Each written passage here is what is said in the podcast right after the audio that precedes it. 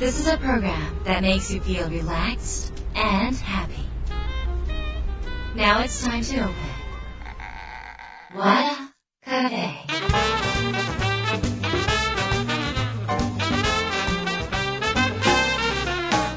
和田カフェのオーナー和田博美ですやる気満々の人もちょっと明日が憂鬱な人も明日笑っていけるよう今夜もワクワクをお届けします改めましてこんばんは和田博美です、えー今週の放送からこの和田カフェもなんとなんとラジオがリモート収録なんですね。あのーまあ、都内に緊急事態宣言が発令されて、まあ、1ヶ月、えーということで、あの、それまでのラジオはあの収録をしてた分で流してたんですが、まあ、あの、5月になりまして、えっ、と、私どもも、あの、リモート収録という新しい形のラジオをお届けすることになりました。えっ、と、案外できちゃうんだなと思いながらやってます皆さんも聞いてて違和感ないじゃないでしょうか、えーということでもあのこのねラジオも地方の方も聞いてらっしゃるのであの普通の生活をしている方もまだまだいらっしゃると思うんですが私はあの東京に住んでおりますので、えー4月の緊急事態宣言がなる1週間前からうちの株式会社広和の会社は、えーもうリモートにして会社に出てくるなと。いうことであの自宅からの、えーお仕事に変えさせていただいてます。まあ最初は慣れなかったんですけど、あのー逆に私の場合はあの Zoom とかお電話とかでやると結構一日中ずっとスケジュールが埋まっててくるようなこととかがやっぱりありまして移動時間がないことの便利さと移動時間がなくてどうせ家にいるだろうと思われてるスケジュールの入れられ感みたいな逃げ場のなさをねちょっと感じたりとか しています。あのどうせ家にいるのに何みたいな感じですよね。まあそういうわけであの今いろんな活動をしてるんですがなんとですねツイッター、あと和田博美のツイッターで、要点思考を広げるために、あの、要点思考30マラソンっていうのを、えー4月の1日から実施しています。えーもう5月のよ、これ5月の8日の放送なので、もうそれは1回終わってるんですが、30日間、いろんなお題の良かったを探していただく。で、えーハッシュタグ、和田式要点思考でもう本当に、えーもう1000とか、2000近い良かったが、え全国から集まったということで少しもう本当に少しの量かもしれませんがあのいろんな方の心の中にちょっと小さな明かりが、えーまあ灯せたのではないかというふうに思ってます。えーまあ、他にもいろんな、まあ、カルタをこう広げていたりとかですねなんかここぞとばかりにやることが多くなって私としてはどんな時も前向きにやっております皆様あんまりこうあのネガティブを見ないでっていうわけではなく正しい情報を取ってちょっと落ち込んだりちょっとどうしようと思ったりすることがありつつもその超えた先にはきっといいことが待ってるっていうことで、まあ、一緒に乗り越えていければというふうに思ってます。今日はですね番組に届いたメールをご紹介します。和田博美の和田カフェ。どうぞ最後まで楽しんでってください。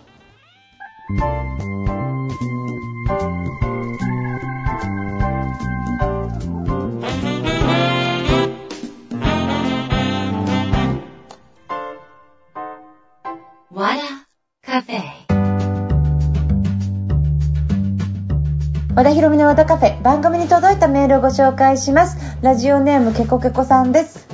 和田先生いつもありがとうございます。先生に教えていただいた予定思考で人生も大きく変わりました。ただどうしても、えー父のことで予定思考ができません。私は父が大嫌いでした。ギャンブルとお酒トラブル母家族に迷惑をかける父、えーそんな父が2年前脳梗塞になり介護が必要に、えー仕事が忙しいと私は、え実家を避けていました。先日そんな父が末期がんであることが判明しえー治療に耐えられる体力もないので緩和ケアで、えー余命3ヶ月ということになりました。そうなってからもっと一緒に過ごせばよかった。もっと優しくしてあげればよかったと後悔の日々です。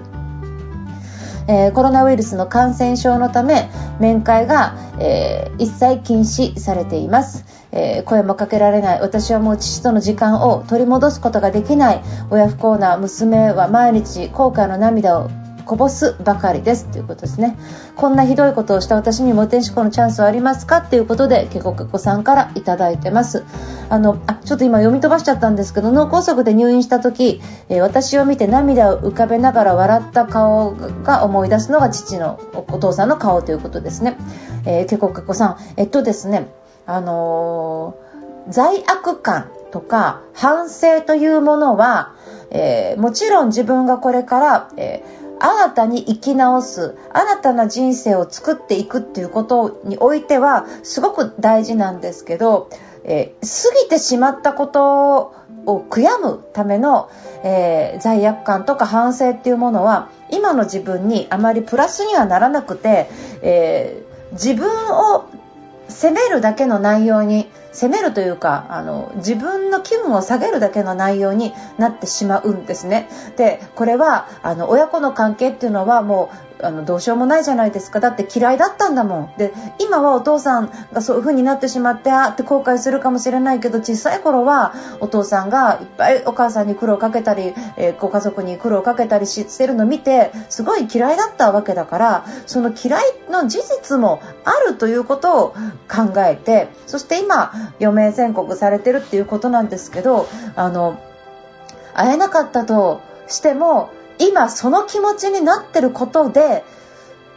お父さんには伝わった。なのでそのお父さんが、えーと、最後にこの涙を浮かべながら笑ってくれたお父さんというのはお父さんも今あ娘たちに悪いことしたなと思ってるのであのそのお父さんがその、えー、病気になって、えーと涙を浮かべてこうなんか笑ったえ、お顔が思い出すっていうのは多分その時点で和解が取れてるんですね。そのタイミングで、えっとまあ、あの神様がくれたあのチャンスがそこにあった。なその後、まあ、面会できないっていうのはもうあそこでケコケコさんがお父さんを、まあ、あのなんかその顔を見てあの、まあ、父さんがごめんねっていう顔だったと。そしてケコケコさんも今もうお父さん許す気持ちになってるっていうことで2人が共にあの過去のものを手放して、えー、解放されている段階にあると思います。なので、えっと、今あの後悔することもなくあ私がやっとお父さんを許せたと。よかったなって。でそれは生きておかお父さんの意識がある時にお父さん許せたこれからもよろしくねっていうことは言えないかもしれないけど心と心でそういうことはつながっているのでお父さんにもそれはもう伝わってるっていうかもう分かってますよねお父さんは。それを。でお父さんお父さん自身はその、えっと、今うんと、お嬢さんケコケコさんが会いに来れないとかそういうことも含めてなんで会いに来ないんだとかなんか手を握ってくれないんだって思ってるんじゃなくってあもうやっと家族が許して自分がそうやって反省したっていうこととそしてなんかお母さんがちゃんとケアしてくれることへの感謝とかそれでも思ってくれる子供がいる感謝っていうものを今、えーとあの残り短い命の中で非常に感じられてると思います。そこでもうあのもう完了ですなのであの親孝行親不孝をしたことにならないと思いますえっと、もうその嫌いで避けてたっていうのもそういう過去があったのは仕方がなくってお互いのこと嫌いっていうのは何かがあったから嫌いその上で子供ながらにそれでもお父さんに優しくしようっていう風にしていたらケコケコさんがもっともっと自分に嘘をついた人生になったと思います。そうではなく正直に生きた結果そしてそれをあの今気づいたっていうことなので後悔することもなくですねあよかった生きてる間にお父さんまだ意識ありますから生きてる間に分かり合えてよかったなって思っていただきたいなっていうふうにあの思ってます。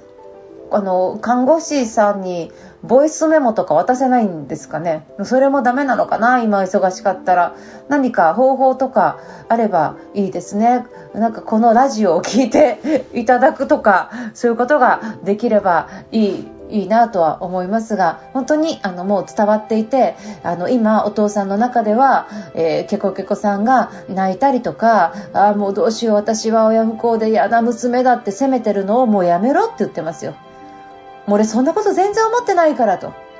そんな風に俺みたいな人間をそんな風に思ってくれてなんてあのいい娘を持ったんだっていうふうに今お父さんも非常に感謝してるしあとはあのけこけこさんが思うのはお父さんもいい娘持ったなって思われてると思うんですよ。なのであのありがとうってその後悔とかひどいことをしたっていうネガティブな気持ちではなくって本当に育ててくれてありがとうってあのすごい嫌ってたけどいいところもいっぱいあってありがとうってそういう気持ちをなんか思いをなんかこのお父さん寝てるお父さんの姿をまずイメージ結局さんちょっとイメージしていただいてそのイメージのお父さんの顔のところであのその思いを届けてるイメージ、まあ、もしピンク色のボールだったらピンク色のボールもしくはピンクの風とかなんかこうふわっとした風でお父その思いでお父さんを包んであげるようなちょっとそういうイメージをぜひしていただければなっていうふうに思ってます。であのお父さんはその親孝な子をモスクも持ったとは思ってないと思いますのでそういうことで自分を責めるこっちと必要はなく予定思考で言えばあの生きてる時に気づけてよかったなと。まあ、音声かなんか無理かもしれなければそういう思いお父さんがまだ生きてる時に私は感謝できてよかったなって。親子の関係そのギスギスした、えー、ネガティブな関係が完了ボタンになってお父さん自身も気持ちよくその残りの人生を過ごすことができてよかったなって。そんな風によかったを思ってくださいもう何はともあれ自分自身が、えー、なんか過度な反省をしすぎたりとか後悔しすぎたりすることではなくあの本当に、えー、感謝という気持ちありがとうという気持ちだけで日々過ごしていただくとお父さんにもいい、えー、影響いい、えー、なんていうのか思いが届くと思いますのでそんな気持ちでぜひ、え日々過ごしてください。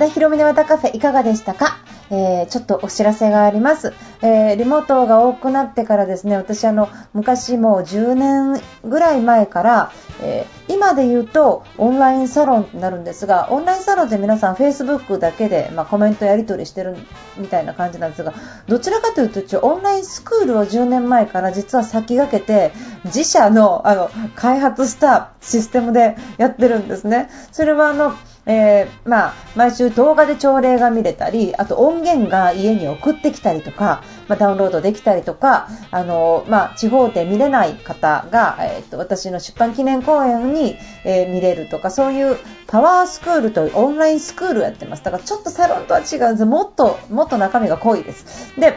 そこで、まあ私も外でのイベントがほぼできなくなったので、まあ、パースク内で何やろうかっていうふうに考えて、で、まあ、あの、自宅で何やったかっていうと、まず朝活なんですね。朝6時に集合だと。で、それは、あの、パースクールの会員さん向けにさせていただいたセミナーなんですけど、もう生活リズムが狂うのも目に見えてわかるじゃないですか。会社に行かなくっていい。もう今でも会社に行かない人はまず化粧しないでしょ着替えないでしょ散歩しないでしょで、髪ボサボサだったりとかするっていうか、なんかそういう方が、なんか増えてるかなと思って、で、まして朝5時とかに起きないかなって思ったので、まあ、ここは、えー、週に1回でも早起きする人を集めようと、そして生活リズムを整えていこうということで、まあ、会員さん向けに朝活をやり始めた。で前日に思いついたんですよね。緊急事態宣言が降りたのが4月の7日とか8日とか、まあ、普通の2日目ぐらいにもう、これは朝だと思って、それで前日の夕方6時に会員さん向けにメールを出したんですよ。まさかちょっとこの前日だから、さすがに10人ぐらい集まればいいんじゃないって言ってたら、前日6時に出したのにもかかわらず、朝6時に100名超える人集まったっていう、もう、みんなこんなに朝を待ってたの？とか、まあ、そういうパワースクール、えー、オンラインスクールのパワースクールではそんな風に朝活を始めたり、まあ、夜7時とか8時から皆さんからの質問を直接みんなの前で答えていくっていうその、えー、パワースク質問大会っていうのを毎週やり始めたりしてすごい今いろんなことをやってます。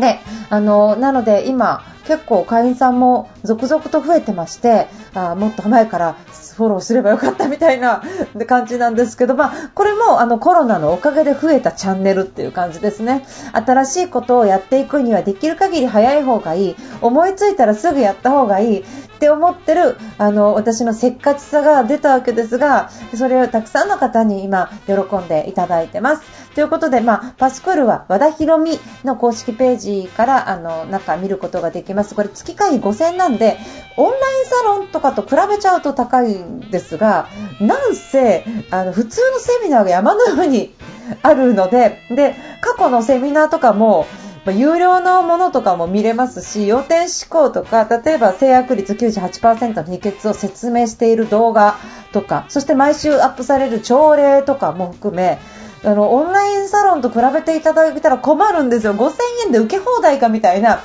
そういうサブスクのあの超お得な会員制度になっておりますのでもし今何か力をつけたい。それは情報を得たいだけではなくってその情報を得た時に一体自分はどんな生き方をしたらいいのかどういうことを学べばいいのかっていうことを本当にいち早く知りたい方は今私はパワースクールのご入会をお勧めしています。で1ヶ月入っても辞めることができるのであの様子見でも大丈夫です、まあ、今そういう形で朝活とかもやってますのでもしよろしかったら仲間に来てください。よろしくお願いします。そしてあのじゃあえ5000円も払いたくないなーっていう人は実は和田博美 YouTube チャンネル今までも散々えー、ポツポツポツポツあったけど全く力入れてなかったんですが、あのー、まあ、コロナの前あたりからちょっと YouTube 力入れ始めてたんですけどね、まあ、まだまだあのそんなにあのチャンネルもアップしてないんですけれどもあの YouTube の中でもあのどんな風に生活していくかとかいろいろ皆さんに分かりやすくお伝えする内容を、えー、アップしておりますので、ぜひそちらの方もご覧になってください。よろしくお願いします。それから、えっ、ー、と、和田カフェは、えー、ポッドキャストでも聞けるようになりましたので、え過去のもね、あの、徐々に、徐々に上げておりますから、ぜひご覧になってください。よろしくお願いします。そして5月はですね、人の心動かす話し方、えー、オンライン講座という和田博美担当のものを、まあ、皆さんと一緒に、えー、っと、一人一人の質問に答えられるとか、トークを作れるみたいな、あの、大人数でやるものと少人数10名ぐらいでやるものと分けて、えー、企画を、え作りました。でこんなにたくさんの企画が、え5月からダーッと流れますのでもしよろしければあのメールマガジン和田ビジョンの方をぜひご登録ください。それも和田ひろみで検索していただきますと、えー、公式のウェブがありますからぜひそちらの方からご覧になってください。よろしくお願いします。え、ということで、え、っと和田ヒロインの和田カフェ今夜はこの辺りで閉店になります。あの皆さんあんまりネガティブにならずに、しかしえー、情報をシャットダウンしない。本当にそういうことがあったとしても、ただなんとかなるではなくって、どういうふうにリスク回避をするのか、どんなふうにその事実を受け止めてどうやって生きていくのか、今ある方法じゃダメであれば次の方法を見つけようって頭をふんだんに使う。その上で自分で未来を切り開いていく段階に入ってます。なので、あの、心が強いっていうことが何より未来に対して強いです。なのでぜひ、えー、そうちら、あの、要点思考とかも通してですね、あの、心強くしていただければと思います。えー、皆さんにとって来週も素敵な1週間になりますように、お相手は和田ひろみでした。